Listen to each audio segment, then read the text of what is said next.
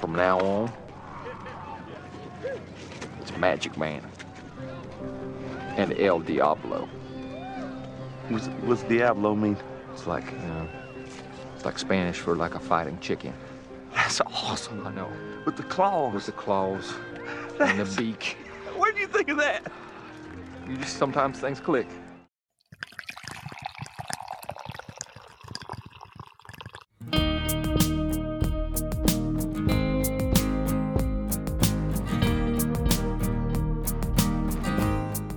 On this episode of the Theologian's Table podcast, we begin our two part series on praying in tongues. We first describe our experiences in praying in tongues and when it was introduced to us growing up. And then we get into a discussion on spirit filled worship, such as is it as easy as we think it is for churches to incorporate spirit filled worship and what does that actually even mean? And then we get into discussing what the Bible says about praying in the spirit before praying in tongues. So stay tuned for this and more on this episode of the Theologians Table podcast. Now let's get on with the show. Well, hello everyone, and welcome back to the Theologians Table podcast. My name is not in. My name is Tim T. And I'm Tim J. All right, so we're fired up tonight. We've got our coffee ready to drink to keep us energized, along with the Holy Spirit. Um, show off our merch there. yeah, to the this is our our merch, Theologians Table coffee mug. fifty-seven dollars. Yeah, fifty-seven plus eight ninety-five shipping and handling. but anyways, we've got a interesting topic for you tonight. It's uh, praying in the spirit, or also known as praying in tongues. Mhm. And Tim Jay has wanted to talk about this since we started yeah, man. together. So um, tonight's the perfect night to do it, since uh, the last few episodes have been about prayer, anyways. hmm And it's a full moon, so It is a full moon. I had, I didn't know that. I don't know if it is. Oh, I don't know, just okay. threw that out there. All right. Um, did you want to say anything before we get started? I, I wanted to at least comment on this. Sure. Um, I think we said it in the last episode, but I wanted to kind of hear some feedback from anyone out there about the the name of the podcast.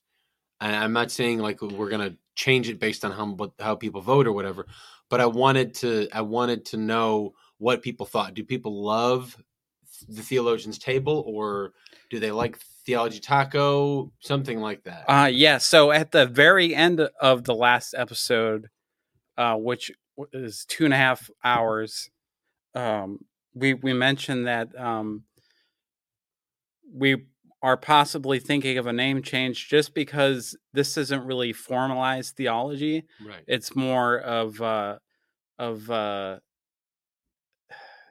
informal. I guess it's casual, mm-hmm. um, but at the same time, uh, theologian's table is a little bit more i think you called it stuffy yeah. and it, it is it, it definitely I mean, it, it I brings that didn't sound insulting. No, no, it- trying to make it brings intellectualism like it's highly intellectual name uh, even if um even with the the table metaphor there so Mhm. um And I love all the things about Yeah. the name, the title. right But yeah, it's not very uh eye-catching maybe sure.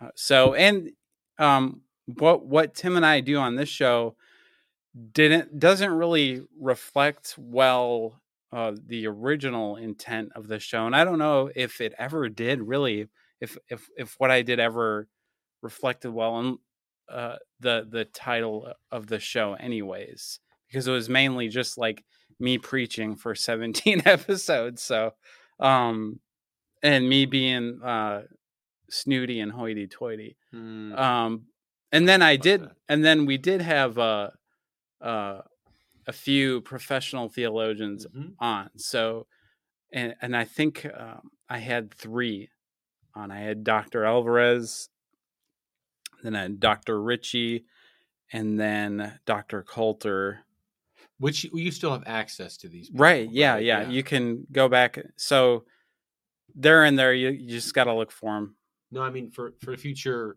For yeah, episodes, whether I'm on it or not, Uh-huh. just just to hear. Um, I would love to, if we could even get a third mic and, and Uh-huh. interview someone. we we would have to get uh, a bigger uh, right box. Gotcha. So, um, Or have an awkward uh, share a mic with someone. yeah. like uh, I always thought that was funny about rock bands when I would see Uh-huh. them sing live Right. and like two guys share the mic and I'm like, why you guys? It's Aerosmith. Mhm. You guys can afford another mic, right? Yeah, Like, they Do you do. prefer to sing in the same mic? It always looked very strange to me. Yeah, Anyway, and this nothing to do with what we're talking about. Anyway, I mean, I'll talk about Aerosmith whenever, but uh, uh, yeah. we were talking about Wayne's World 2 off air, so what, they what were was on that. Wings? Wayne, Wayne's World 2. Wayne's World Two. Yeah, They they were were right. that, they were yep, on when they came to Waynestock. That's right. Mhm. Anyways, what we do on the show is a little bit different from the original spirit of the theologians table, and I kind of l- I, I like what we do now. I just don't think, even though we're sitting at a table right Mhm. now, the theologians table is more, way more formal Hmm. than Yeah. than what we do. So, So, if, if if anyone has any interesting name ideas, we Yeah. could go back to Theology Taco or um, keep something with table. I don't know. We had we talked about the idea of doing something about with seed time and harvest. Some something about seed. You know, 'cause they Yeah. always it comes up all the Uh-huh. time. right. Yeah, there was there was something about that, and there's lots of scripture that we kind of hover around that Yeah. would work out really well. So Yeah. uh, maybe we should be responsible one day and like uh, evaluate it uh, together and and see. Mhm. So Yeah, I have to Um, think about it. yep. Um. So anyway, just wanted to put that out there for the the audience. If you guys think of anything, let us know. mhm. Um. Or if you love it and you think, hey, don't change it, it's perfect. You know, Right. Let me know that too. I know because I already have merch There we See? go. We got merch. that you Uh, can't buy. Of course, that could that could be very valuable. You Mhm. know, because like, one day. Yeah. yeah, because then they could be like, oh, I have a cup from before they changed the name and they became super Yeah. celebrities. Couldn't That's even right. walk down the street in Canton. Oh, were you going to say something about? Uh, the, do you say what our what your email address is where they reach us? Oh yeah. So usually I put uh I put it in the description of the show. It's theologytaco at gmail.com. Um so if you ever have a question, and heck, if you have a criticism too, Mm. you can always email us and uh and uh state ask or or state Mhm. whatever you, you want what within reason. Let me put that uh addendum on there. right, so. and we're not covering the cost of shipping. Let me That- just let you know. That. Yeah, that either. This is an Amazon Prime, so that. right. Anyways, uh, so you want to get into it? yeah. Okay.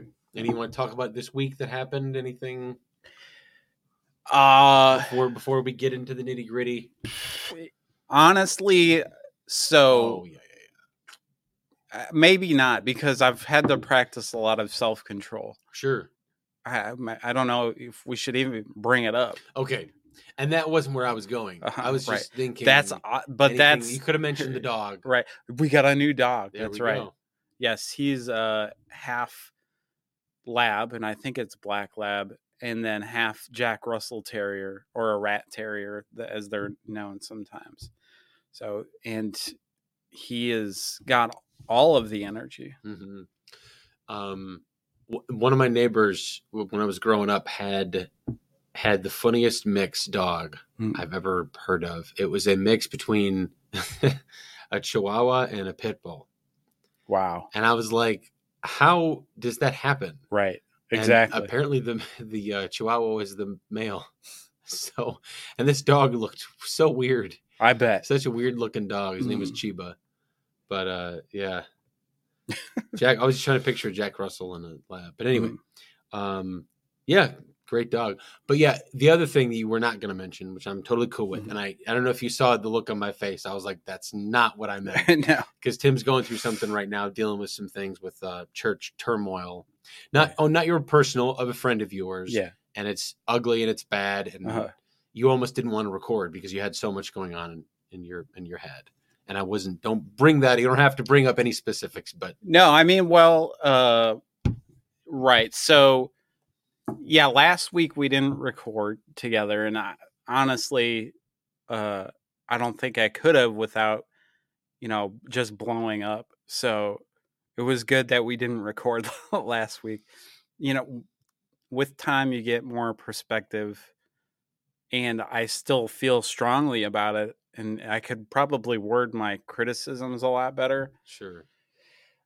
at the same time, you know, the issue is so ugly eh, that uh, it's I I would still probably fly off the handle. Yeah. You know, and let's see, it's May 31st, 2022. And if you're anybody who goes to church and pays attention in the to what's going on with the second largest denomination in the United States of Is it really? Christianity, yes, Wow. then then you know what I'm talking about. yeah, So, um, ugly stuff. yeah, really despicable and like just I or, yeah. So let's Yeah. I did I didn't I didn't bring that up to get you to talk about it. I was just letting Mhm. because there was such a strong reaction. I didn't want everyone listening to be like, what is he talking about? Mm-hmm. Right. You know. Mhm. It was not the dog. Something Mhm. else. But um yeah. So but we're here. We we did we did finally Mm. get to sit down and uh what are we talking about, man? so it's, tonight we're talking, as we said a little bit ago, about uh, speaking in tongues, or s- some people call it praying in the spirit. hmm Uh, you know, to me, it's the same thing. Yeah. And I am a Pentecostal, so I'm going to pr- approach this from a Pentecostal perspective. And we obviously are known for speaking in tongues. Um, Sure. and Tim, uh, Jay, I mean, I've heard you speak in tongues, Mhm. so I know you definitely believe it. I'm a full on weirdo. Yeah. And so, yeah, we're saying that speaking in tongues is still a, a gift that is circulating in the church today. Gift is the word, man. Uh huh. Gift Right. is the word. Yeah. Um, so I think I I think let's approach this from uh, a personal a historical perspective first. okay. Like your experiences with speaking in tongues Mhm. and where like where did you first hear it or and how did you come into it and, and things like that Mhm. uh, and i'll share mine as Yeah. well and then, and then we'll get we'll get into the word. Right. Um, uh, so I have probably a very interesting perspective about praying in the Spirit, and uh, I've talked to many people who who are filled with the filled with the Holy Spirit and and, and pray in tongues with the evidence of praying in tongues. I think everyone I talk to can tell me when they first heard it or when they were filled with the Spirit. I have no memory of either. hmm I honestly don't remember when I was filled with the Holy Spirit. And I, I don't know what that means. I don't know if that means that it's just, I'm not going to say always something that I had, but if you grow up in an environment where it is, um, where that is a thing and it is heard, it's not a big deal to you. So Mhm. maybe I just was filled with the Spirit and it wasn't like a, an emotional thing. It wasn't, I've heard some people say that they, they've heard in the Spirit, it sounded like, the, the roof was being ripped off of of the building that they were in. It was such a loud sound, but it was just in, in their own heart, obviously. But uh, and then like they heard a rushing wind, like an Acts two, you see that like rushing wind, and they start being filled with the Spirit. And when I hear these these stories, I've read a lot of them, and they're all just so great hmm to hear the amazing experience that people have had with the Holy Spirit, and then they're filled with joy and they can't stop praying in tongues. Well, I heard one guy said he prayed for like all night long. He couldn't stop, hmm you know, and he was just so filled with joy, and it was like it was an experience. And I'm like, man, that sounds great. I, I never had that, but so yeah, the church I was raised in was um, they taught uh, tongues, you know, but it, it also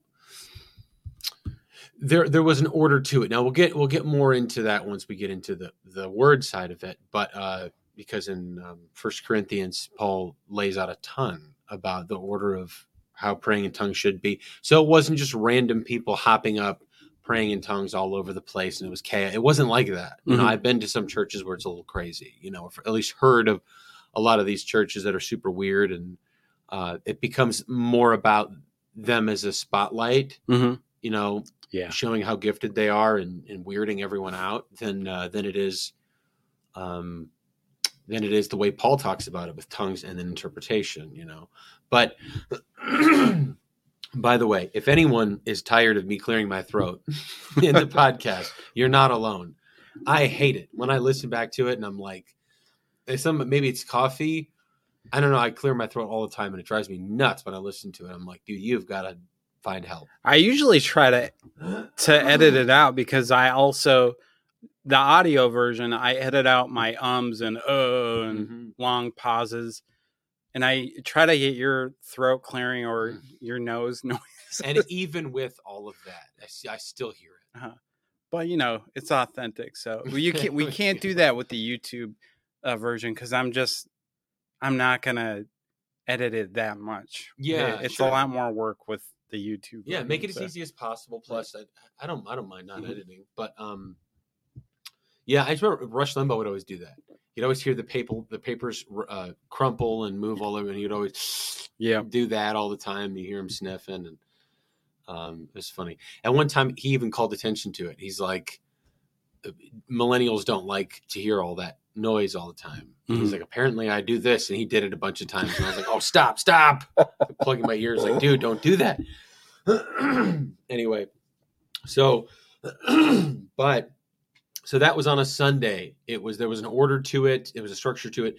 But if you were in in our church, uh, it's Faith Center. So if you were in our church, like in in the leadership, so to speak, and if you went to a prayer meeting, it was like the way that we would do it was there was one mic, and you could not just go up and grab the mic and Mhm. pray.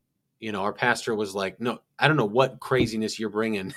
so you you can only get up and pray if you're approved. And so there was like certain leaders and pastors and people who were approved to pray. And if you wanted to, I think you had to go up and ask somebody, "Hey, can I pray?" Yeah, that's sure- smart. Yeah, That's smart. is. I mean, telling you, our pastor was very smart on a lot of things. Um, so yeah, so it was like if you were in in the audience or whatever, you were praying in the spirit, kind of quietly to yourself, or even a, a little bit out, so you could hear. It was audible, but you could still hear the person praying. So whoever had the mic kind of set the direction. Okay, everyone, we're going to pray for our nation. Specifically, we're praying for schools. We're praying for this. We're praying for that and then this person speaks in english and we're all praying in the spirit at the same time i can hear him i'm in agreement you know um, if you're not used to praying in tongues that might sound strange but i can pray in the spirit and, and listen to what tim is, is telling me at the same time because Mhm. i'm doing two different things you know? One is in my spirit i'm not using my mind. And uh, so that was kind of my experience. So I, in a sense i was used to praying with people. And, and then when i when i realized that it was a rare thing to meet christians who were comfortable with that i would go to prayer meetings and it was dead silent all the time Yeah. and my first reaction is like this is a lifeless and it's probably a little critical but uh and i've come i've come to be more respectful but i've also come to just not go to those prayer meetings. Okay. because it's just pointless to me. Uh huh. and i'm not i'm not saying that they're dead. I'm, it's not really a criticism. It's just i i don't think well if it's completely silent. Hmm and uh i'm listening to this person pray and i'm just like i don't know. I don't know what to do I just feel like what like I feel like Ricky Bobby holding his hands up. Like, what do I what do I do? Do I just sit quietly? And after a while, I'm just like, oh, I'm in, I'm in my own head. Mhm. I need to pray in the spirit so I can get in the spirit, you Yeah. know, and get out of my head. Um. So anyway, a, a little brief. I may get into more, but that's kind of my experience. What, what was your experience? Then? Yeah. Uh, well, I was exposed to it very young. Uh, my parents. Uh, I started off in a independent Pentecostal church. I don't. I don't believe it was part of any denomination, but you know they spoke in tongues, and I believe it wasn't very orderly. I, I think.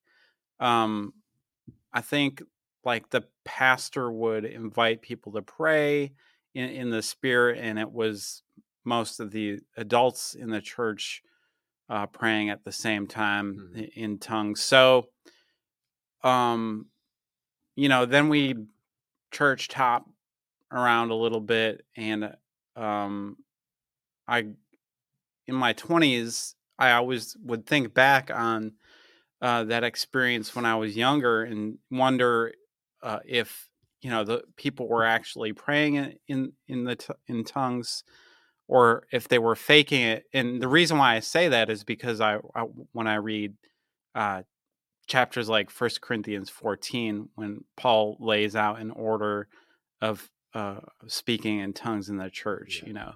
Uh, so, you know, I thought you know, I interpret that pretty black and white. Um, and, you know, I started to question it in, in general, like the whole thing about speaking in tongues. So, Mhm. then in my early 30s like i was 31 or something i got baptized in the spirit i got Okay. And i started speaking in tongues so um then i'm like okay yeah this is real obviously there i'm you doing it so so cool. um and then um Thir- 31. Where were you at? 31. Generations? No. no it was bef- way before uh, a few years before generations so But it was a Pentecostal church. Yeah, it was. Okay. Oh, yeah, it was a Pentecostal church, and it was like a meeting for pastors too. And my grandfather-in-law, uh, Anna's grandfather, yes. who's a pastor, he invited us to go.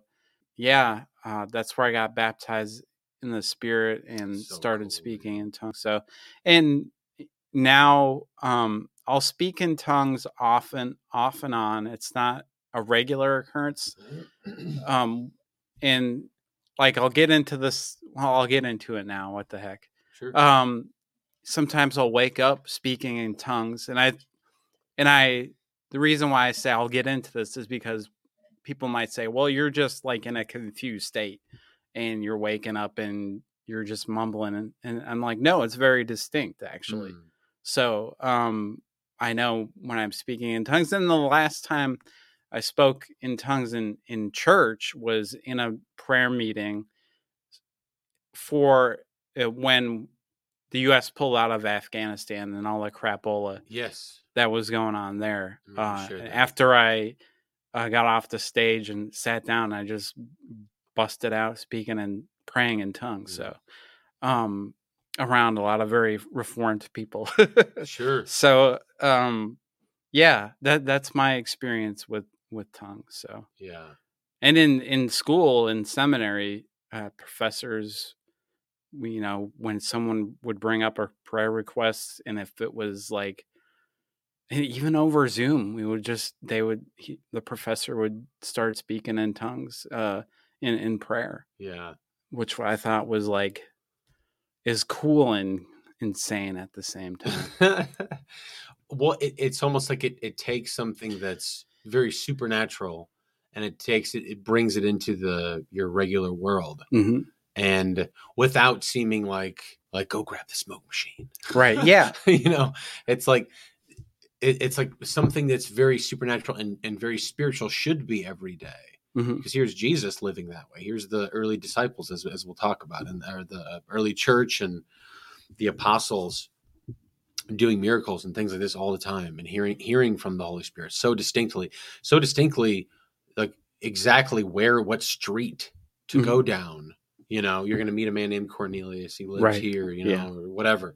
And it's like it's so specific and it's like that's that seems pretty supernatural man Yeah. you know like the even the great prophets of old they did things like that but it was very rare and here it is happening to everybody in Right. the early church Yeah.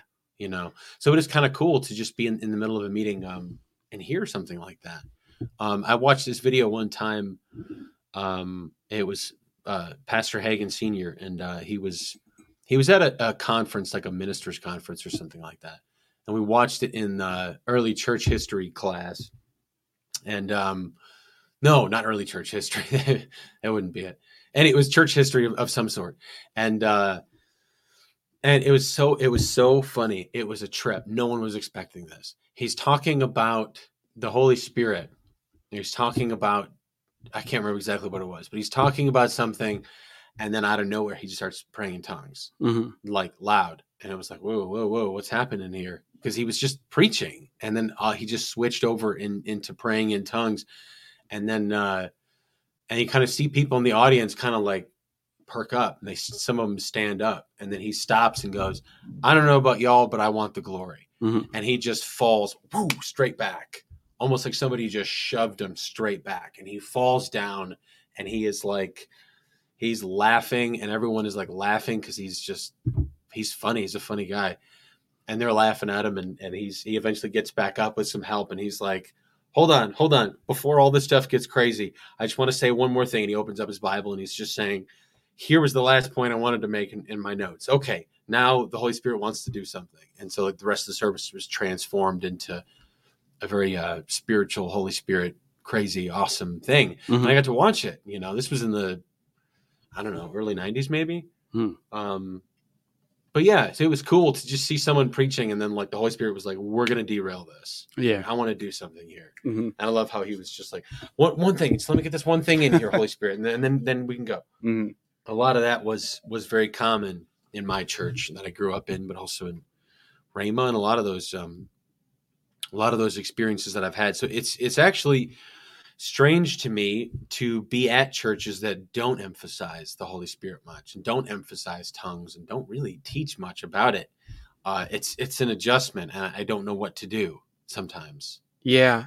I have uh I had kind of have like the reverse situation of what you've got going on right now because I went to a Pentecostal college and then seminary or grad school, if you want to call it that. Um and the churches that I went to while I was going to those places didn't emphasize the the Pentecostal distinctives.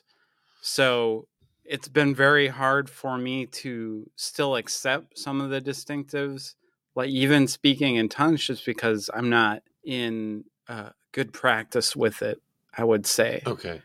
And it's weird for, hopefully, this doesn't hurt anybody. It's weird for, it's weird for me to go to churches who are in a Pentecostal denomination and don't emphasize, um, you know, spirit inspired worship or, Sure. or whatever Sure. and I believe God leads us to places for a reason. So I went to these churches Mm-hmm. because God led me there.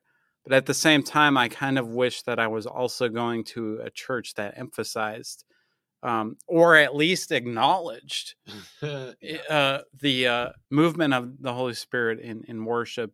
You know, from praise all the way through the end of the sermon, whatever Yeah. you, whatever, um, because I would feel more confident in my beliefs. I- Yeah. I, think you know, I right. Sometimes I feel like I'm just talking the talk uh, about Pentecostalism. I haven't really. You want to see it demonstrated. Yeah, I want to see it demonstrated. Yeah, that's really interesting. Right. And and, and that's where I think I'm so blessed, man. I'm so blessed. I, the church that you say this about any church um, that like it had issues. It had issues in leadership. It had issues with with everything. I don't mean I don't mean to say that it was like the perfect church or anything. There is no perfect church. That's Right. the old saying, right? But um, I really want to emphasize how blessed I was to grow up in an environment like that because our worship was not so good. It's really good. And when you're talking about spirit inspired worship, um, a lot of the people on staff wrote their own music and it was really good Cool. too. Um, Mhm. but there was always a, there was always like, I'm not musical, so I don't know the terms, like an interlude maybe, where it's like verse, chorus, verse, chorus, chorus, bridge, chorus, or you know, and somewhere in there, there's a moment where it's like no singing, Mhm. and it's like just worship, worship from your heart. We're gonna linger in this place. We feel the Holy Spirit's here. Let's just linger here. That's And called. that was my everyday. Right. that's called a responsive segment. a resp- All right. responsive segment it is. Mhm. Uh, whatever it was called. I know Hillsong did it a lot, Mhm. does it a lot. Yeah. And I, I love it because it really is a, a moment where you can just say, like, I want to say, I get the words on the screen are good. Mhm. I, I, I like that I can say them if I don't know what to say. But that's the moment where it's like, I just want to praise you. I want to talk to you and tell you how great you are and, and be in worship. And man, that is a spiritual moment and that was like in so many services I, I was in and sunday night probably faith center too but i was thinking at, at Rhema that's what's where um my wife and I, it was our favorite services were the Sunday night services Mhm. because the uh, associate pastors would speak. We had some great associate pastors, and uh, but you knew, you knew if if there was a moment of worship and there was a certain there's about, two pastors you knew that if the Holy Spirit was moving during worship, he would let he would yield his time to speak, and we would just be an, an amazing worship service. Dean Tad, the dean of the students, Tad Gregorich, he was one of those that if you heard him heavily breathing on the mic because it was his turn to speak, but he was just like, Uh-huh. like, let's just be in this. And we're like, yes, yes, Tad, go for it, man, go for it. And there was another guy, I think maybe Bill Ray too was another one. Um, but both great, and you knew that they were very sensitive to the moving of the Holy Spirit. Other others were great and they were fine, but you could tell because it's like you're in this place, your eyes are closed, you don't know who has the mic, and then all of a sudden you hear, "Boy, that was good." all right, praise God. Let's, uh, let's have a seat, and you're like, "You just killed it," you know Yeah. and that's probably my cynicism but i love that i love those moments and uh i haven't been to a church that does that in way too long and i Uh-huh. miss it and Yeah. sometimes it's like there'll be an interlude in worship now and it's like dead silent Mm-hmm. i mean they're playing music of course but i just mean like there's no like worship pastor leading and telling congregation who may not know what to do like lift your hands and worship just tell god just praise him from your own heart it's just dead silent and i'm like okay now it kind of feels like a performance Okay. Yeah. and not like worship now it feels Uh-huh. like i'm watching a band know not to insult anybody i really don't mean to sound like that but hmm my perspective That's interesting. I'll have to think on that a minute because, you know, it might be because people aren't used to, it might be because of the lack of, of emphasis that people are like, well, what do we do now? i think that's exactly what it is So yeah, they're don't- I just waiting. i don't think the worship leaders who led it in my experiences uh, knew how to do that hmm i think they were taught just like everything it- whatever you emphasize you'll see more of. You know if you see this with churches who emphasize healing they see more healings. Hmm churches who emphasize the this the move of the holy spirit they see it they experience it. Churches who don't believe in it never see it. Why is that? Is god just not moving? No they're just not emphasizing it. God wants to. Yeah.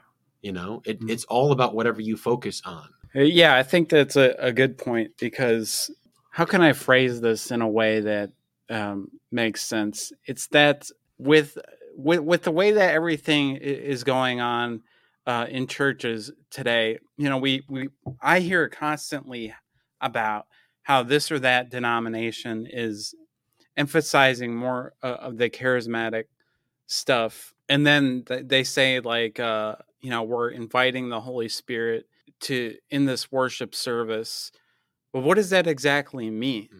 right what do you mean by that are are you are you wanting the holy spirit to who's always there by the way Yeah. to to manifest or are you just you know wanting to give people uh goosebumps Mhm. and and say oh yeah you know this is a spirit inspired worship and then just move on to Mhm. the next uh whatever is scheduled on the worship program. So i think that there's a lot of people a lot of leadership inviting the holy spirit but not acknowledging that they need to give space like yeah. responsive space to what the holy spirit is doing yeah. in the worship Mm. service. And they're and then maybe they're not teaching their their congregation.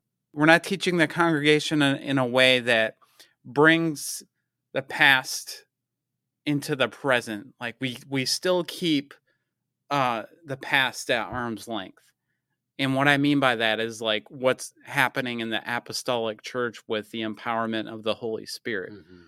so and we need to be able to to teach that um and and mean it and give space to to that rather than just look good saying it to look good sure does that make sense yeah uh-huh. okay yeah yeah, yeah.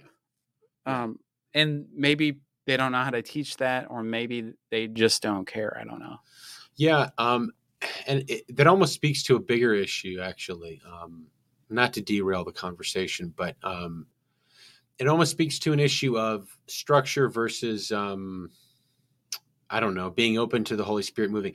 And I don't think you have to choose between the two. Yeah. But um, I, I do see this. This is a conversation my wife and I have gotten into countless times. And I actually really love it. It's a good conversation. uh-huh. But it's the idea that our uh, our church is way too structured. Right, Yeah. We start at this time, we're done at this time, the end. Uh-huh. And and maybe in some cases where it's like, okay, well, this service is done, but we have an eleven starting, so we kind of do have to be done at that time. Right. Fine. What about the second service? Is there are you open to maybe it going a little bit longer, worship going a little bit longer? Or is it like, no, we're structured, that's it? Yeah. Versus churches I've been to that are like almost not structured at all. You'll have some of the greatest worship ever. I- amazing. There was one specifically in Tulsa that Aaron and I visited. It was like the moment praise and worship started, we were not like um, I want to say this the right way, not prepped spiritually. So we weren't like praying as we're coming in. It was a normal Sunday. We're just checking out churches. Honestly, tired of checking out churches. Yeah. And uh, we walked into this one, and like from note one, oh, you could tell the Holy Spirit was thick in that atmosphere. You know, Mhm. um, because when we say the Holy Spirit's with us, that's absolutely right. But there's also moments where it's like there's a thickness. Or Yeah. some, you know, Absolutely. you feel his presence so much more. He's doing something very Uh-huh. intricate. And we knew right away. We kind of both looked at each other like, whoa, this is so legit. And so we loved it. It was like 20, 25 minutes, almost 30 minutes of nothing but praise and worship. We were like, this is our church. Like, finally. and then they continued to have the rest of the service as if we didn't just have 30 minutes of. So that we were there for like three hours. And I was like, enough. Uh-huh. I'm someone who loves atmospheres like that. Mhm. But so that would be the far end of it. So one one side's way too structured. One side is like, I got stuff to do today. Right. I want to be home. I get it. Mhm. In those moments where the Holy Spirit's there, it's great, it's powerful. But like it doesn't have to be every Sunday. It's fine. So it's like th- those are the two sides. And I think find it somewhere in the middle. Yeah. Have a structure, allow the Holy Spirit to interrupt. Mhm. You know, that's kind of where I'm at. Yeah, and I think a lot of maybe a lot of pastors are worried about how many moving parts there are on a Sunday morning. Um, let's say you're a church of like 400 people. You've you've got uh, different ministries happening happening at the same time. Mhm. Well, two main ones. You've got the adult service, and then you have the children Mhm. slash youth ministry. And so they're they're like, maybe uh, we want to give. Well, we always want to give the time for this, but then like, what do we do about the kids ministry? How long can we keep Uh-huh. the kids? Uh, How long can we play Simon Says for? right. So, but at the same time, wow, just bring the kids in or or something like that. sure. and th- and that's no that that's it's a good point. And um, one of my bros was talking to me about that about how uh, he either goes or went I can't remember which to a church that was kind of very unstructured and sometimes would take hours and hours, you know. And he's like, but if you're serving in that moment, it's frustrating. yeah, it is. He'd be like, Yeah. no, no, no, uh, Mhm. uh, still, still going. The Holy Spirit's moving. And I'm like, can you tell him to stop because I'm stressed out, you know? Uh-huh. Uh, and it's like, fine, you deal with the kids. So I, I, I do think that that's. I don't know that there is a right answer. Mm. I think some of it kind of depends. Um, but but I, I think it's a good conversation to have. It's a good thing to be aware of. Like, Mhm. listen, if you're willing to allow the Holy Spirit to um, uh, to take over a service, so to speak. I don't know what phrase to give that, except just to say take over the service.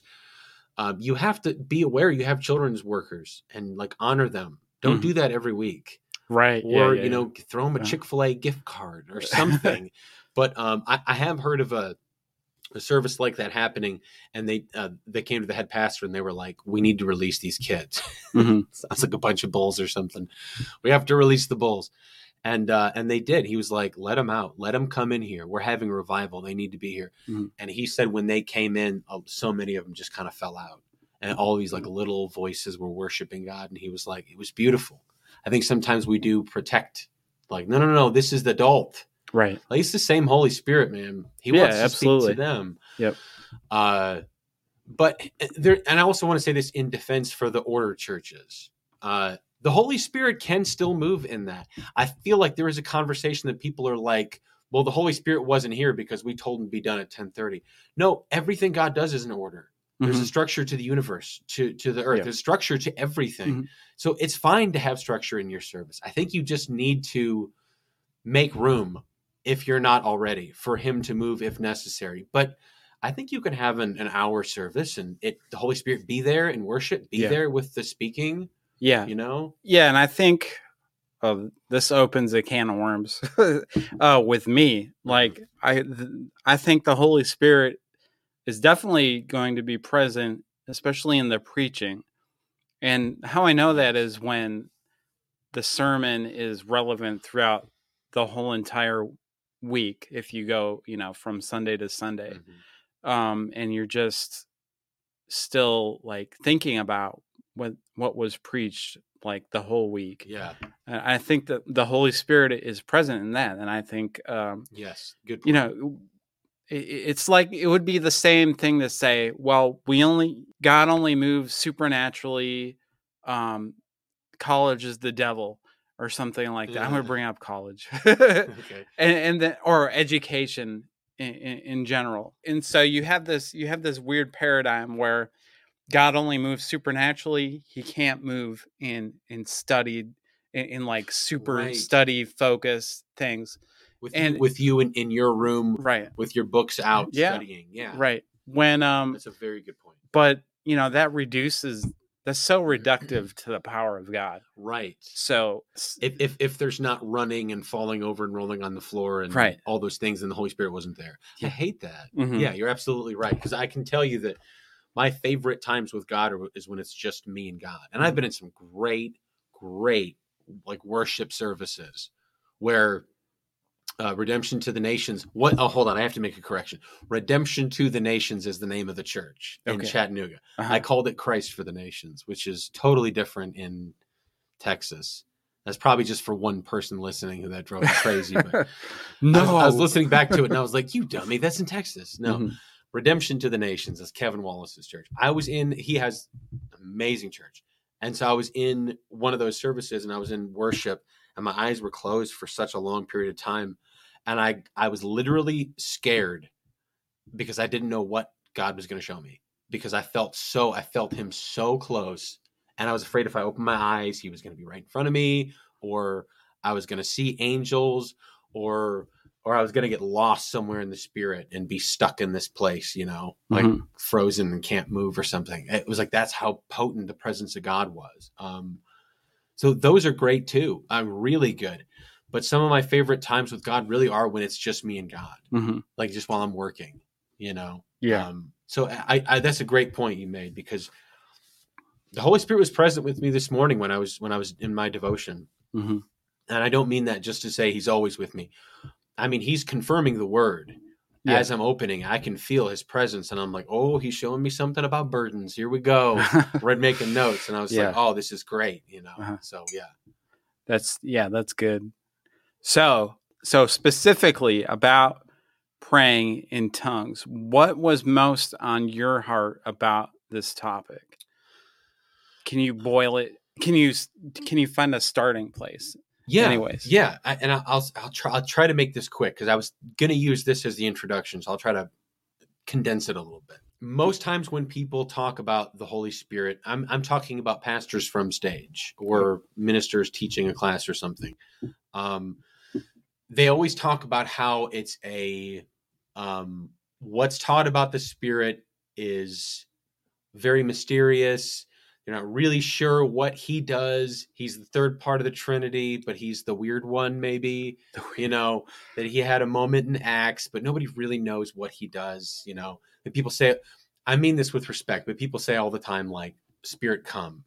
And I want to say I know what they mean, but it's like, but he's here. Mhm. you know, Aaron, uh, my, my wife was at a worship thing and she was, she was one of the worship leaders and the head pastor came after this amazing time of worship. He came up and he was like, I think we need to beg the Holy Spirit to come. And, and so like they all were begging and she was like, this is stupid. No, he's here. Don't you feel it? Mhm. Like maybe you need to beg that you have some sensitivity in your heart that you can sense it. How do you not notice that he's here? you know. Um, but there is just that sense that uh, there's not a lot of really good teaching on the Holy Spirit. I mean, I've heard a lot of good teaching, but I just mean maybe big, big church, a big C church, like as a whole. Okay. There's a lot of misconceptions. So I even hear people say there's a lot of misconceptions, and then they talk about their experiences, the good or the bad, mostly the bad. They don't really say much about what the Bible has to say about the Holy Spirit. hmm And I'm like, Uh, we we spent this whole time talking about our experience just because it's interesting to Yeah. me. It's it's super cool. To how did you get filled with the Spirit? What do you think about him? What did you think about him before? What do you think about him now? That's cool. But if you're teaching on the Holy Spirit, your experience is not only secondary; it's like far down the list of importance. Right. How do you teach on the Holy Spirit and not say what the Bible has to say about the Holy Spirit? Yeah. Like you could, we could just do nothing but that. Hmm when does he show up? What does jesus say about him? You know what, what is his role? What are, what are his activities? How can you tell it's the holy spirit and not a bad spirit? You see a lot in acts. Lots of bad spirits a lot of small g gods. Hmm. and so i see this and i i feel like i probably have a gifting of teaching ministry gifts. The reason i think that is because every time i hear someone try to describe something about the holy spirit and i'm like who cares? Who cares who cares they're going through the list you know? This person was praying for me and then he made a cow sound and and then other people were making pig sounds and chicken sounds and i'm like who cares about what you saw? What does jesus say about the spirit of truth? Uh huh. i'm not saying don't talk about your experiences. I'm saying like that's not first on the list you know? Right. what does the bible say? So this is something that was drilled into us big time at Rhema is that they were always like you have to bring it back to the word because there's some crazy doctrines out there. Hmm like bring it back to the word. If you can't really back it up with at least two scriptures sometimes three and certainly context matters what um dispensation of god's grace was in operation at that time meaning like in the old before the law during the law um now now that we're under grace the church is under a period of grace as paul said we're not under the law that context is important so that's kind of what I want to get into now. If you're cool with that, Yeah. Um, but uh, we could switch it though. What What about it to you is Well, I mean, what's for me, what's interesting is exactly the reasons that that you think it's interesting is what the word has to say about Mm, speaking in tongues or any manifestation of the Holy Spirit in general. mm, And then the second thing is that it's still relevant for today's yes. church, Uh-huh. for gosh sakes. You do that. You look at the camera, and I'm Uh-huh. like, I forget that thing's there. I'm, just, I'm a, such a big podcaster. I don't think about that. Anyway, it's relevant. He's Uh-huh. relevant. I said it's. yes. He's relevant today. Yes. Mhm, because it, it is about if we want to preach some some doctrine i mean the holy spirit is has agency uh being god and he has uh sovereignty thank you Mhm. um over creation Yes. and especially in in in worship you see that all throughout scripture and so i don't know how people could start with anything but scripture Right. I I mean, experience, like you said, is good, but scripture is better. So Right. it's not a spare tire. Um, It's you it's know. it's almost like uh, to to bring it to a funny parallel. It's like we listen to people who are like really big health fanatics. yeah. and they know a lot about food and nutrition and all that stuff. My tendency is when I hear that, or they'll I'll point out a contradiction, and not to be a jerk. I just noticed like there may be a contradiction in what you're saying. Like, Mhm. oh yeah, we're not supposed to eat eggs. And I'm like, really? Because they said don't, and then do, and then don't, and then do, five times over. We're not supposed to eat eggs. No, we are. Mhm. Um, the tendency is to be like, see, that is why I don't even pay attention to what the medical, you know Mhm. but really that's a mistake and i think people do that sometimes with the holy spirit they'll be like i had a I went to a church and they were wild and they were crazy and somebody tried to slap me in the face and say it was the holy spirit doing it so that's why i don't buy into any of that and i'm like no no don't do that you're missing it Right. don't let your experience dominate everything yeah. you know. Uh, that's what I did for a sure long that's time. what a lot of So, people do yeah Right. that's that's what i do about health stuff hmm my brother had a good post. Uh, he said uh, th- there was a new study talking about how coffee is good for you, you know, and he said we we have to read the material that we agree with. Because we're coffee drinkers. So Yeah. it's like, Uh-huh. yeah. Anyway, So so what does the word have to say? You want to get off into I mean, like we could do this in order. I mean, we could talk about Acts two, four. Well, I was going to say even in order. I, I don't mean to go here, Uh-huh. but um, this is something that's interesting. Creation. Right. It said that um, the spirit of God hovered over the face of the earth. That's right. Yep. Okay, now if correct me if I'm wrong, but I'm pretty sure that the Hebrew word for like hovered is referring to like a mother hen hovering and sitting on her eggs. Almost, Uh, almost like preparing, like brooding, like preparing the I think earth for creation. I creation. think brooding is is a good uh, Yeah. synonym.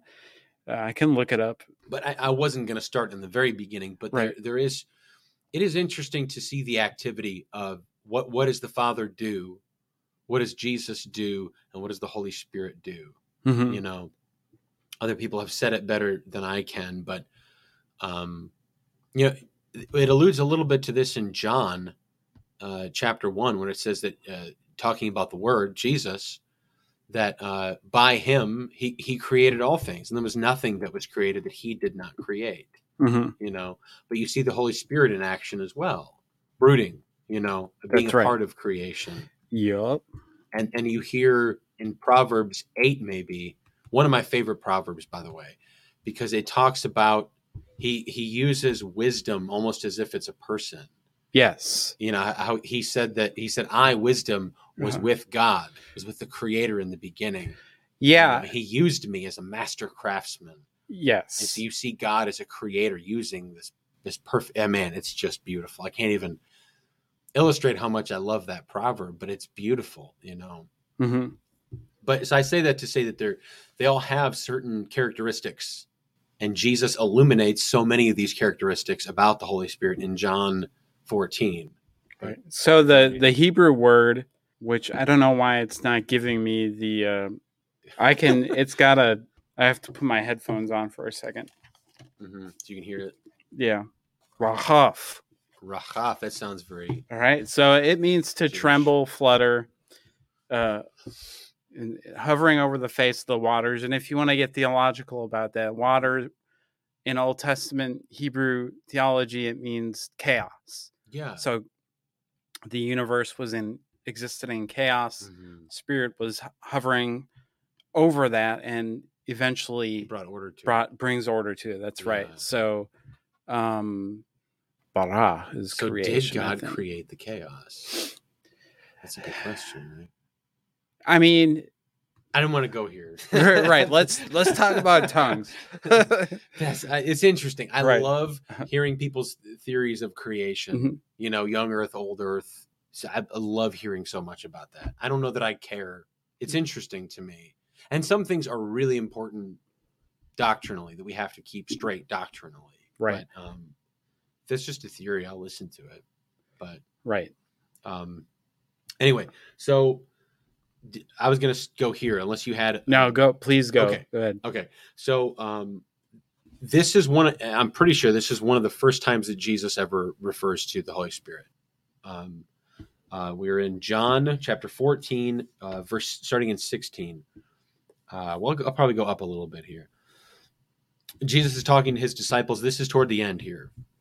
I know John's not in chronological chronological order, but he talks to them about so many of these amazing man. John 14, 15, 16, 17 are po- powerhouse uh, chapters. They're Yes. so good and so meaty, and I cannot get through one chapter in a in a week. You know, because there's just so much meat in each of these. But uh, so here he's talking to his disciples, and it's always important to kind of know a timeline because what Jesus said in the beginning is true, but what he said in the end is urgent. You Mhm. know, it's all true. He's the light, he's the truth. In him there is no darkness, but at the same time, when you hear him repeating things, that means that's important. You Right. know, Mhm. when you hear him toward the end, what's the last thing he says? Boy, that's really important. You know, that's very urgent. So, I think this is toward the end uh, when when he starts explaining to them about how he's going to leave. Um, he wants to give them hope. So, uh, what did I say? Okay, so uh, for 13 so he's saying um, and whatever you ask in my name that i will do that the father may be glorified in the son. So you see a and in so many other places here you see such a unity between father son and spirit. Hmm such perfect unity. Uh, 14 if you ask anything in my name i will do it. If you love me keep my commandments and i will pray to the father and he will give you another helper that he may abide with you forever uh, the spirit of truth whom the world cannot receive because it neither sees him nor knows him but you know him for he dwells with you and he will be in you Mhm. he's giving them hope and he continues i will not leave you as orphans i will come to you a little while longer and you will see me no more but you will see me um, so just to kind of break that one down what does the word helper mean do you know what's the greek word In the Greek word, the Yeah. paraclete. paraclete Yeah. So that's a big one. Mhm. That's a big one. So here he is saying, I will pray to the Father, and he will give you a helper, a paraclete, and he may abide with you forever. So he abides with you. Um, the word paraclete is it has seven different meanings. And they're not seven different meanings. They're just, it's almost like, if I'm saying this right, it's like all of them are applicable. Yeah. It's not just like, So are you saying that it's a multifaceted word? that's a $2 word. Okay. Uh, yeah. So I don't have all seven with me right now, hmm but I can take a stab at at. I'll try to see if I can get at least close to seven. So it means helper, literally, someone who helps. It is a uh, a teacher, a um, an advocate, um, a standby. I love that one. Standby. Um, that's four Comforter. comforter yes because he even says yes so he comforts fantastic you got another one Ah, no. he's a comforter advocate standby Uh-huh.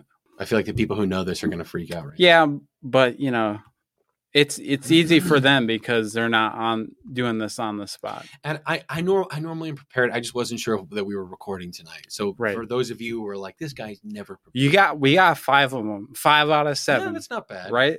but there's some other ones maybe intercessor Definitely intercessor. okay Um, But so every one of these words really means something. So this is Jesus saying, I'm giving you someone who who's going to intercede for you, who's going to comfort you when you're mourning, who's going to be a standby. And I love the way that sounds. Standby. It almost means like he's standing right next to you, just saying, Hey, you need help? You need help? I'm here for you, man. What can I help you with? Yeah. You know?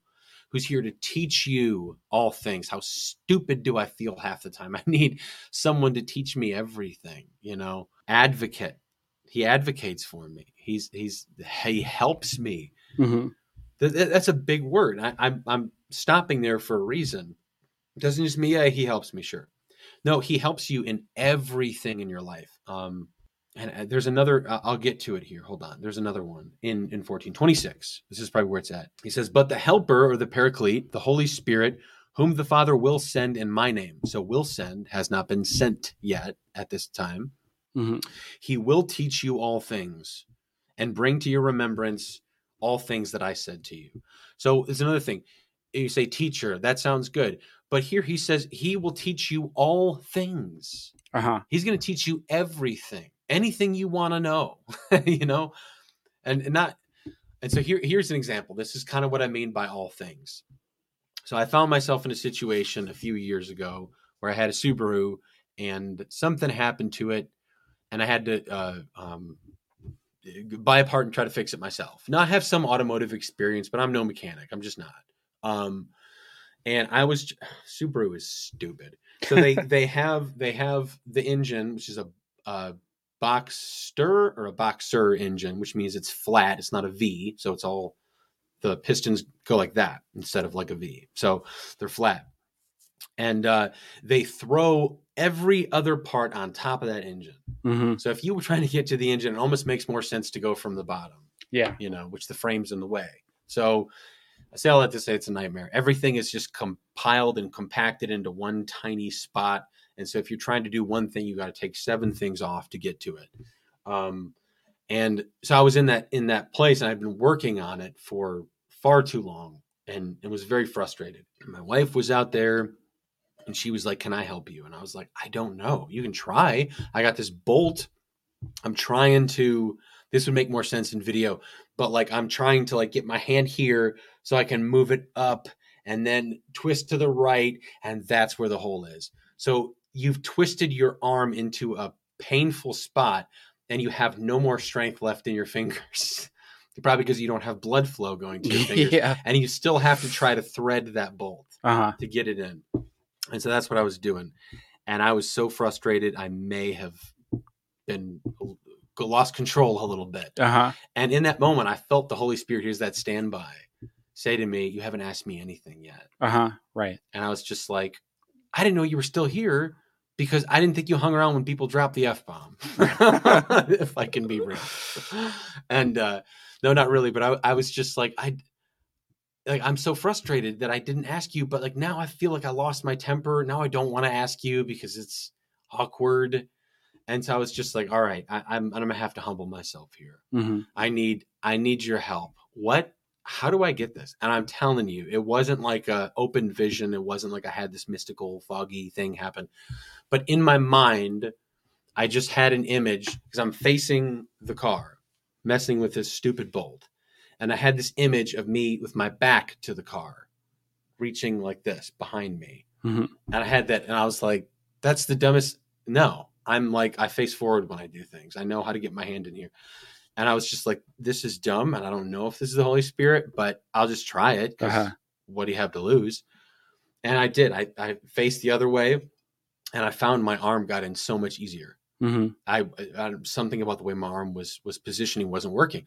And it was like I got it right in. And I started to screw it. And Erin was had her back to me and I was like, I got it.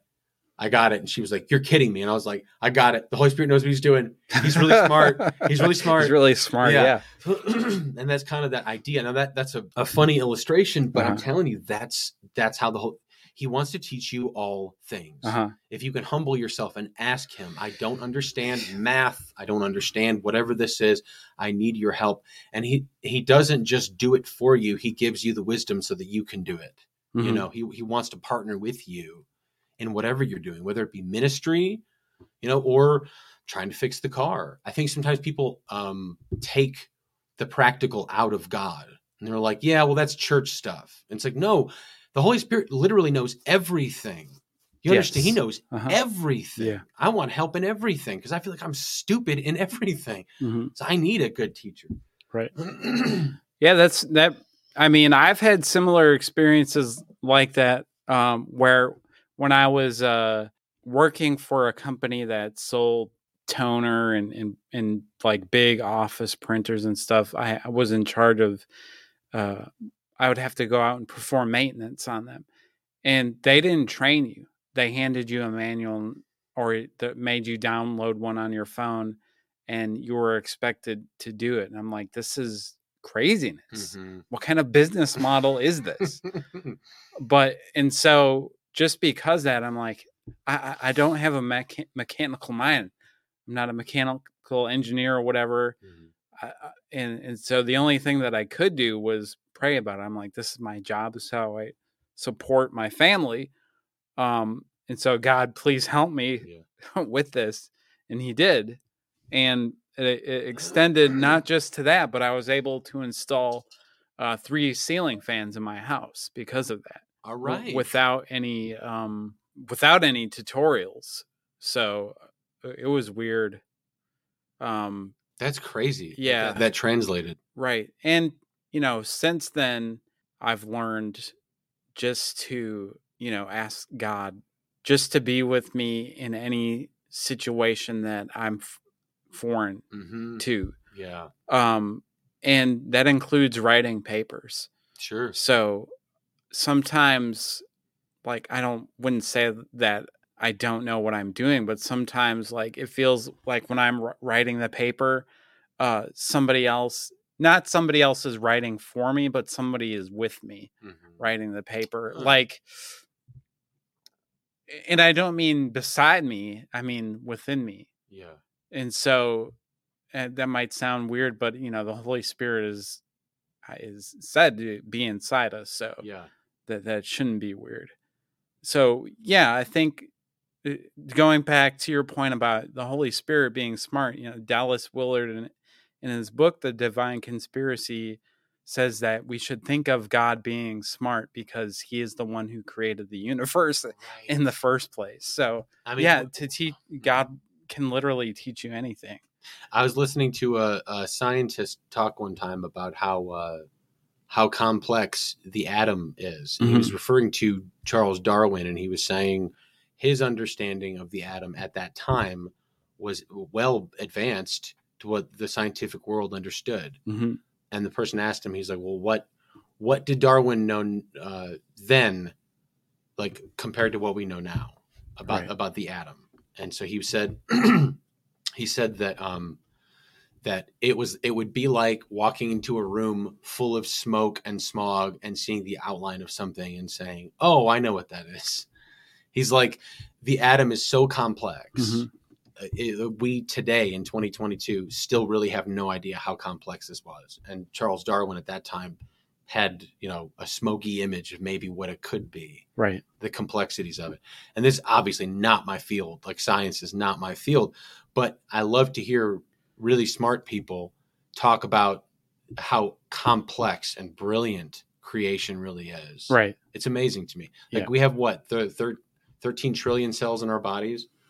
This Sure. person has about 13 trillion Yeah. and they and they're all like work to to perfection hmm to carry out what they're what they're created by God to do hmm like that amount of order is inescapable to even think that an intelligent being would not create that Yeah. anyway but Well, I was going to say something to compliment that. The yeah, George Mm-hmm. Washington Carver, creator of I think penicillin and something else super important, peanut butter peanut butter. Yes, that's all i remember I was thinking peanut butter, but I wasn't sure like if he actually invented peanut butter.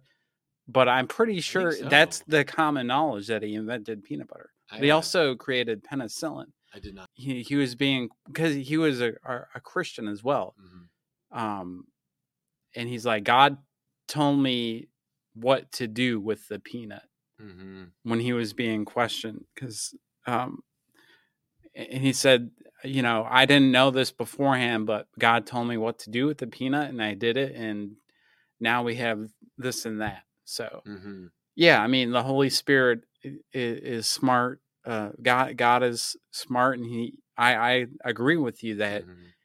he can teach you anything. We need to recognize that and you know give him the glory for that. yeah So, absolutely um, um and I, I i came to that ju- out of the scripture um in uh in 26 where he said he will teach you all things so so we have a um we have a helper we have the paraclete and did you find pleader is another word that is paraclete also means. So you hit you hit the main ones. It's giving me five, uh, and you've five definitions for the word for paraclete, right and you There's you hit them all. There's seven though. There could be seven, but it's it's giving me uh, three main ones and then two other ones that are also related to it. So it gives advocate, helper, intercessor, Mhm. aid, uh, and pleader and comforter. So that's six. Sorry. Um, I don't see a seventh, okay but Well, e- I'll- I'll even look that up. even so, you you still hit them all. yeah sure so th- th- it's really important to to see that. So uh, so we have that teacher in all things. So he will teach you in all things which is a Mhm. huge phrase. And he will bring to your remembrance all things that i said to you. So the holy spirit can be there uh, that that almost speaks to the standby Mhm. that he helps you remember what you have learned. And, I, and uh, so going back to prayer that's one of the prayers i pray for people all the time especially people who i know are born again who I know have the seed of righteousness in them, who I know know the word. And one of the things I'll pray for them is we talked about last time about that their eyes would be enlightened, hmm but I pray that the Holy Spirit would remind them of the truth that they know. He Mm-hmm. can only remind you of the truth that you know, the truth that you heard, because he even said it, he's not really teaching you something new per se. He is, but um, he's he's reminding you of what you already know, all things that I said to you. So he'll bring back things to you sometimes, and Right. a lot of times in prayer, I'll be praying for something, and he'll remind me of, of something. I'm like, yes, I knew that. Thank you. Mhm. Or I'll ask you, there's a scripture here, Holy Spirit. I need you to help me remember what that scripture was. And it's like, bam, there it is. Yes, Galatians, got it. You know, So that's one of his activities. So very clearly, we see Jesus is explaining this is what the Holy Spirit does. He helps you. He's going to comfort you. He's going to aid you. He's going to help stand by. He's going to teach you all things. He's going to help you remember things. Very specific things, right? Mhm. Like this is Jesus like laying it all on the line. Like let's take the mysticism out of this. What does the Holy Spirit do? He helps you, Right. you know? Uh-huh. Uh, I used the illustration that one time about uh, Reinhard Bonnke and his wife who had the uh, uh, power steering problem, and it, it didn't have a power steering pump, and then they got a, a power steering car, car with power steering, and she was able to turn the wheel with one finger. Mhm. That's what the Holy Spirit does. He assists you to make life easy, to Mhm. make everything easy. You know, comfort you when you're in pain. You know, let's not gloss over that. How important is that, man? Right. Yeah. Life can be hard. You need the Holy Spirit. Yes. Yes. Absolutely. So, how does that? Where does that go to as far as praying in tongues? Oh, I'm getting there. Okay. Don't you worry. No, so th- I, I always like to start there because it's Uh-huh. like you know people people who ask this question want they they respect Jesus. Yeah. So I want to know what does Jesus say about the Holy Spirit? Right. Uh, I'll just say in a couple of 16, John 16, 7, real quick. Uh, so he's telling his disciples, uh, it is to your, nevertheless, I tell you the truth. It is to your advantage that I go away. For if I do not go away, the helper will not come to you. But if I depart, I will send him to you. hmm Okay. So if Jesus was still alive today, like on the earth today, I couldn't receive from him unless I was next to him. Right. Yeah. So he leaves, and now the Holy Spirit can live in all of us. And now it's like having your own personal Jesus in a sense. It's like I don't need to be in Israel to hear Jesus hmm if he lives in me through the person of the Holy Spirit, that's the best for me. And he's telling them this because they're probably in pain, thinking, we don't want to lose our teacher Right. if they even understood what he was saying about going away. Uh, we don't want to lose our teacher. He's telling them, I'm not going to leave you alone. And it's actually better for you that I leave, which is hard to think of what's better than having Jesus there. Well, what's better is having the Spirit in everybody. hmm And so he says, It's to your advantage I go, because as soon as I go, I send him. And so he says, another activity of the Spirit. And when he has come, he will convict the world of sin and of righteousness and of judgment. So, so the Holy Spirit convicts the world of sin.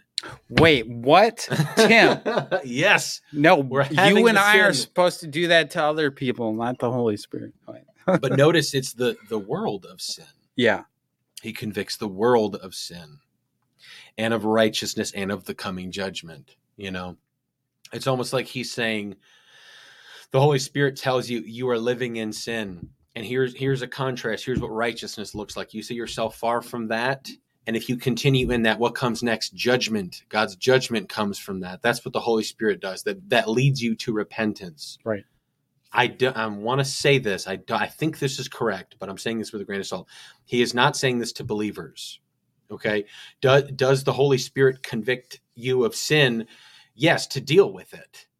But it, but I, I would put it this way. I would say he's he's he's letting you know don't live in sin because you are righteous. Right. And if you if you continue in sin, you will not escape judgment. You know. hmm Um, so I, I'm I'm making that distinction just because I'm saying he says specifically the world. This is what the Holy Spirit does. He convicts the world of sin, and when they repent, then they are in Christ. Then they are made righteous. They are made holy, and we don't have to keep going back over some of these elementary things. We know sin is wrong. We know we have been made righteous, but that that's the distinction. The Holy Spirit now leads me in truth, and the truth is I've been made righteous. Mhm. You know, um, da da da of sin because they do not believe in me, of righteousness because I go to my Father and they see me no more, and of judgment because of the ruler of this world is judged. Um, okay, so I still have many things to say to you, but you cannot bear them now. However, when He, the Spirit of truth, has come, He will guide you into all truth. He will not speak on His own authority, but whatever He hears, He will speak, and He will tell you of things to come. Mhm. Just so specific takes all of the cloud mysticism out of it. You know, why did I freak out at that? Because I love that. I love the fact that it's like he leads you in truth. That means you can trust him. He's not going to speak lies to you. I don't mean to get political, but I, I have, this is the only thing that's coming to my mind right now. Like when I think of when Fauci was like, you don't need masks, you know, Mhm. it's fine. And then to come to find out, he said, well, I just said that because I didn't want everyone to buy masks in the medical field not to have anything. So you lied because you were hiding a, maybe a good agenda, maybe. It's almost like the end justifies the means sort of thinking. And I say that to say that the Holy Spirit's not going to do that. He's going to speak the truth, the whole truth. He's not going to withhold things from you. Right. He's so trustworthy. That's good to know. He loves truth. He is the spirit of truth. Um, he does not speak on his own authority. God's not going to tell you something. The Holy Spirit's going to be like, I know God said that, but Mhm. you don't know him like I know him. He's having a hard day. They, they're in perfect unity, in perfect harmony. They harmonize perfectly with each other. That's an important thing to know about the Holy Spirit. It's almost like all three persons of the Godhead have one will. it's almost like that. yeah. And so that gosh, these things seem simple and elementary, Right. but I'm telling you, most people can't even tell you where this is in scripture. You could ask them, tell me some characteristics about the Holy Spirit. And you'd be like, oh, doesn't he yell and scream and punch people? And you know, it's like really they just bring up some crazy Pentecostal thing. It's like, well, what does Jesus say about the Holy Spirit? Mhm. Most people couldn't tell you. And he shows you things to come. This is this is so important for me because sometimes in my prayer life when I'm praying in tongues, I'll feel I used to have this instructor who um, uh, in Bible college who would she used the phrase pray out the plan of God. So if you're in if you're in a moment where you're not sure what to do, you're not sure I'm I, I'm at a critical juncture right now. I don't know should I take this job? Should I not take this job? Where should we move? We we have to make some decisions. She said you need to just pray in the spirit and pray out the plan of God. You're praying out his will and his promises. It's almost like you're laying tracks for your future. And I've used this principle more times than I can even say. While at the same time knowing I need the Holy Spirit to tell me what I should do because he can see what's coming and I can't. So something may look good, but here's the Holy Spirit. I'm inviting him in. Help me with this. What do I do? Where sh- what should I do here? And suddenly, this thing that seems really good, suddenly, mm, something my spirit's telling me this might not be good. Let me pray a little longer on that. And then the more I pray about it, the more clear it becomes. It's almost like smoke leave. if you ever seen that, like where it's really foggy out, and then the sun comes up, and then suddenly just you see it almost disappearing. This is like what clarity in the spirit does. Yeah, man. Yeah. Pentecostals would call that praying through. Mm. All right. Praying through. You got to pray through tarry at the altar because you do. Tarry, that is a very old school. Uh, yes. I mean, it's, stuff takes time. You're dealing with heavy situations and you are dealing with submit, submitting your will. You're humbling yourself. And we'll, we'll just say that humbling yourself in prayer. Mhm. And you're, that's not easy. Mm. So it, it takes time. The more you humble yourself in pl- prayer, the more clear it is to hear and see what the Holy Spirit is saying. Yeah, And so that's key. you just uh, spend all the time that you need in prayer. Um, And for the younger people, Tarry means wait. yeah. We're not talking about our friend Terry. Nope. No. T A R R Y. Yes. Tarry, the altar. And uh, go ahead. No, that's I, it's important that you said humble yourself because the Mhm. tendency is I see something that I want this car, this wife, this job, and I'm going to pray and see if this is God will, God's will. Sometimes your want can be so strong that you're like, "Oh, I feel good about it." You're like, "Yeah, sure, that's the Holy Spirit." That could just be your will. yeah. And so it does take that humility to be able to distance yourself and say, I don't I don't trust myself because I want this so bad. I need your wisdom because I can't see what's ahead. But the Holy Spirit's not not attached emotionally like that.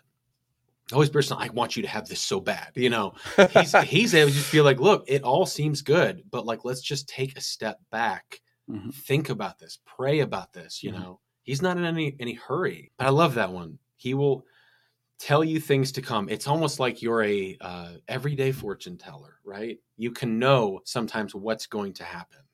I don't just mean like fully fully prophet. I, in in a sense, if you have the Holy Spirit, you have prophetic. Yes, prophetic. Okay. Yes, you might not sit in the office of a prophet, and there's a mm-hmm. difference, but it's almost like you you you can know if the Holy Spirit wills to show you what's coming in your life, and sometimes He'll give you direction in prayer. If you have a disciplined prayer life, He can sometimes give you those little nudgings. Hey, this is coming. This is coming. Like, wait a minute. Whoa, that's coming. Or something's coming. You need to prepare. You know. Yeah. So that's Okay. important. It's important to know. The Holy Spirit It wants is, to help you because He knows He's going to tell you what's coming. hmm He will glorify me, for He will take of what is mine and declare it to you. Cool little picture there, right? hmm I love it, man. I think that was the end of that one. Are we out of Jesus yet? Yes. Now we can get into tongues, tongues. Okay, so these are just some very good things about what Jesus said about the Holy Spirit. Okay, so with with that, sorry, I was I'm I'm having to process my thoughts while we do this. Can you can we expand praying into spirit in the spirit to encompass what you just said? I think I already did. I may. Let to make it obvious. Okay. because when I think of praying in- the spirit, I'm thinking about tongues. Mhm. And the way that you just described it, you could throw under the umbrella of praying in the spirit as well. Almost like praying in the spirit can be multi multifaceted. Right. Yeah. I'm Yeah. gonna I'm gonna I'm gonna kick that rock as far as I can go, man, with the mul- multifaceted. Multi. yeah. Okay. sure. Yes, the Holy Spirit is, is uh is multifaceted, no question. Um, what was I going to say? Oh, There was I watched a uh, Dateline maybe or Mhm. 2020 um, segment about tongues. I don't know if you've seen it. Really interesting. Ah, no, I don't think I have. Not a Christian organization. Right. So they, I'll, I'll give you the brief synopsis. Uh-huh. So they they um they talked to a pastor and they were like, you know, tell us about tongues. And so he kind of gave a an illustration. He was he was a funny guy. He said um he said, you know, we're people think we're just crazy because we we pray in tongues and, and we are. but th- there there's there's real science to this and we don't fully understand it. We just see it in the word. We believe it. It's a part of of what us pentecostals believe or you know charismatic whatever. Uh and and but we'll see what you guys have to say about this. And so they interviewed a bunch of people and then they put um they put obviously when it comes to science once again not my field but they put something on on their maybe it was a put them in a uh, cat scan maybe okay. something like that Mhm. where they're able to monitor um, their brain, the brain Okay. activity. Yeah.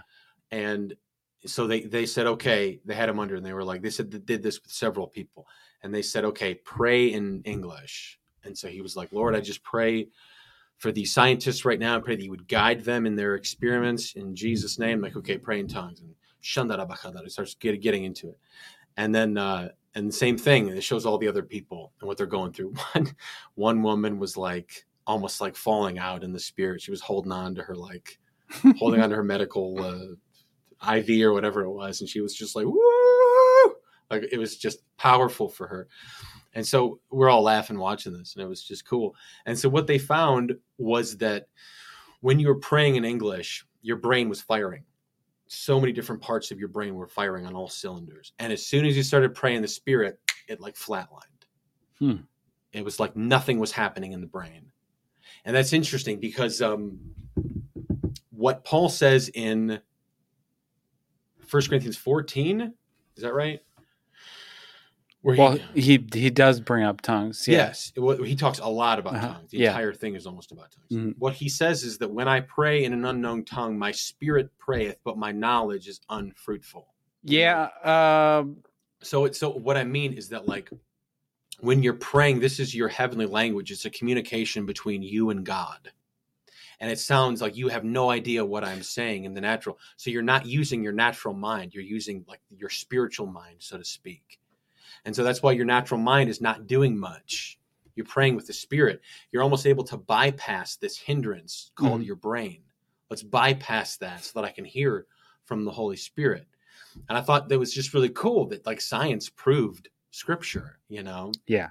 That there is the natural mind, um, the way this seems right to man, your natural brain, God uses that absolutely. Mhm. But when you're talking about spiritual things, sometimes you have to use what's called like uh, Paul refers to as the the spirit of your mind. Mhm. It's it's still your mind, but it's it's not your brain.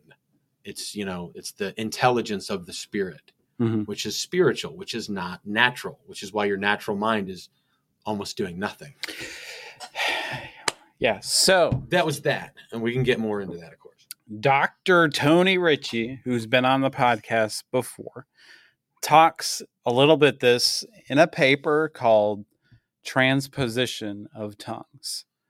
Um, and he called that paper has that title because C.S. Lewis uh, had a sermon called Transposition, all about talking in tongues. It was like 1944, then it was published in 1949. Uh, but anyways, it's all about your your. So you just brought up that uh, you you have to use your spiritual mind. Mm-hmm. The the your physical mind has limitations Yeah.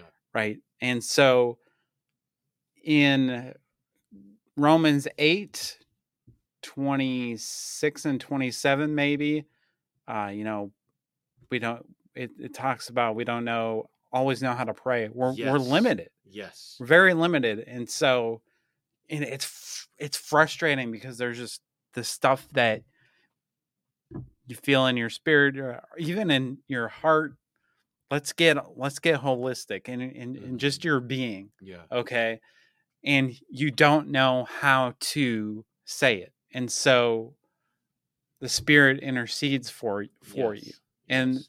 so that's an allusion to speaking in tongues. It's a, what he called an implicit allusion to speaking in in tongues. And because uh this heavenly gift which is almost is beyond comprehension to our physical mind is being not funneled but it's it's being gifted to us. Mhm. and we can't intellig- intelligibly recognize Hmm. what it is so we speak it in, in tongues Yes. Uh huh. um and and that is a process called transposition when a higher reality is uh moved to a lower re- Mhm. reality and Yeah. we're we're the lower reality Sure. sure. um and so that's a that's like a philosophical scientific uh, but also theological way to think uh, about tongues because we're speaking in, in a language that we don't know Right. um and so um there there's something going on there and that is this what the spirit is doing Yeah. and and so um Th- and that's and that's huge. Uh, and I was going to get into Romans eight eventually because, but the, Mhm. now that you said it, I might as well say it. That is, that is a huge thing. So recently there was the Texas school shooting. right Okay, there's so much heartache yeah and so much pain and so Mhm. much. I hate when everyone makes everything political. yeah I feel like we can't agree on anything. And so I'm angry. I'm funneling all this stuff, you Mhm. know, anger for the the at the killer, anger at the cops, anger at politicians who can't can't mourn for one second without putting their political agenda. It, so I'm dealing with a lot. Mhm. And I'm telling you, I relied, and I don't know if he'll ever listen to this, but shout out to Chad Hampton, uh, one of my friends. He he posted that uh, the scripture you just said in Romans eight, maybe twenty six. Um, and I'll just let me just read it. Um, Sure, go ahead. I don't want to misquote. Oh, here we go. Okay, so twenty six. Yeah, I was right, uh, or maybe you were right. Uh. So he's talking about hope, for we do not. Twenty five. For uh, for if we hope for what we do not see, we eagerly wait for it with perseverance. So he says twenty six. Likewise, the Spirit also helps us in our weaknesses, for we do not know what we should pray for as we ought, but the, the but the Spirit Himself makes intercession for us with groanings which cannot be uttered. Meaning, in that moment, I'm dealing with frustration and anger. Instead of just praying for something that sounds good, I'm going to ask the Holy Spirit. I don't know what to pray for. Yeah. I don't know how to pray.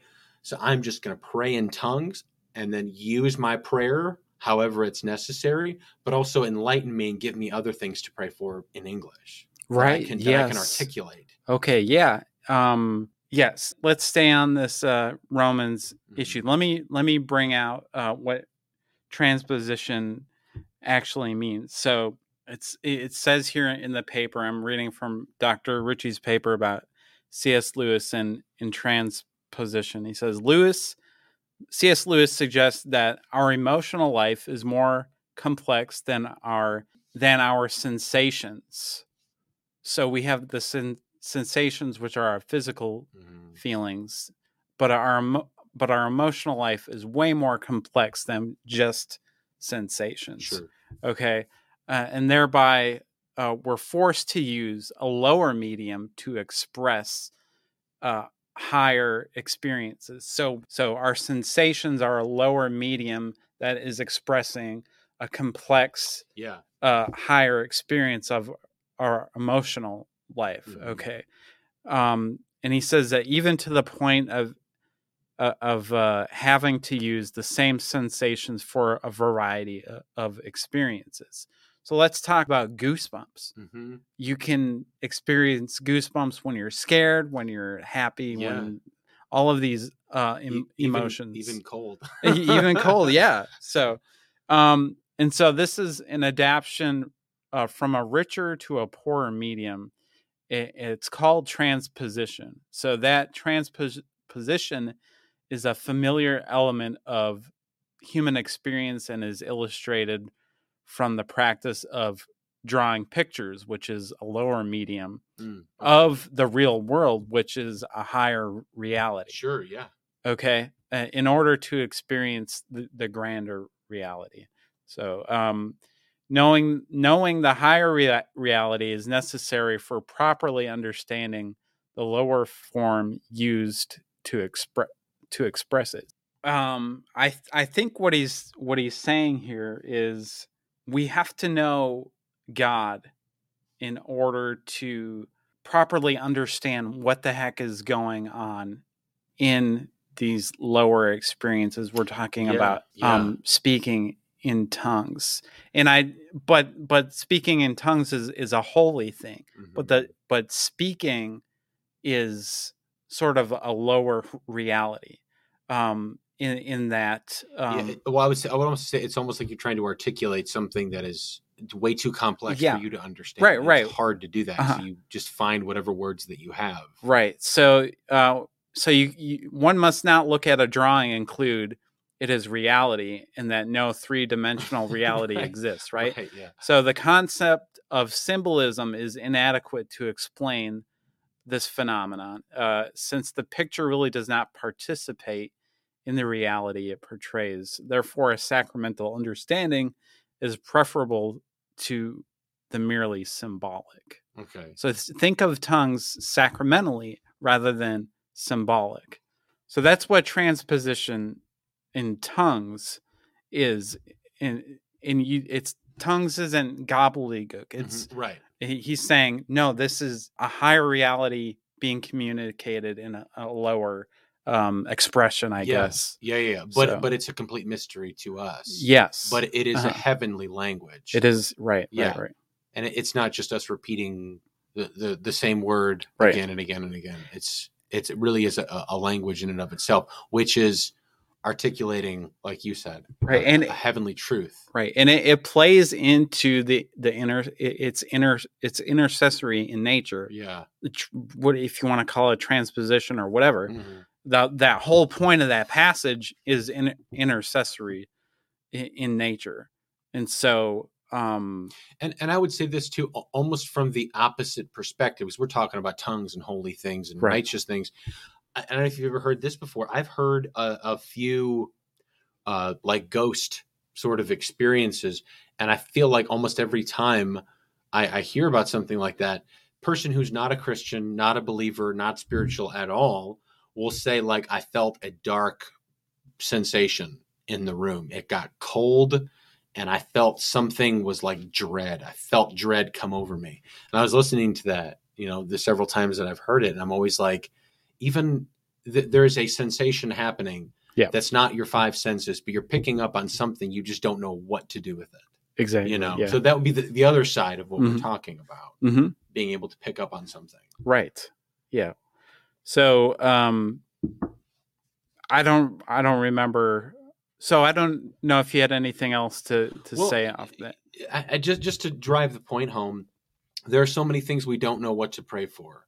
You know, Mhm. if we decide I want to pray, um, I want to pray for you because I know you're going through something, but I don't know any details. You just text me and said, "Tim, I need you to pray for me right now." Mhm. Okay, I'm praying. What am I praying for? I don't know. I don't know what he could be in a car accident. He could just found out some tragic news. Let me just pray in the spirit. And I'm seeking the Holy Spirit and I'm tuning like we talked about last time, I'm tuning in, right? I'm tuning into the language of the Holy Spirit, knowing I'm gonna pray and uh and oh that was it. Ah, I don't remember which phrase, and I, I apologize for not being fully prepared for this, but um, this is what I was thinking of. I'm in that passage. There's a certain phrase or a certain word, and it almost means like the Holy Spirit helps us lift things. He helps us lift things we are not able to lift on our own, Mhm. to bear burdens we're not able to bear on our own Mhm. and uh, uh, one of those Greek words in there refers to that. So it, it's almost like the Holy Spirit's helping me lift something Yeah. because it's so big, it's so heavy. I don't know how to do this, but He gives me that burden to pray sometimes. And I've heard Mhm. this many times of a lot of ministers just being in prayer, and then someone comes to mind. And it's like as they're praying, that person keeps coming into their mind. They're like, oh, I think the Holy Spirit wants me to pray for that person. And then in that time, a heavy burden starts to fall on them where it's like, oh, that person's going through something right now. I got to pray for them. And then come to find out later, that person was almost in a car accident and almost died. You know, I've heard that like with my father in law, literally. Mhm. Um, so the Holy Spirit helps us with when we don't know what to pray for, and He helps us lift and carry uh, burdens. you Yeah. know, lift off of, or you know, to carry a heavy burden you may be carrying.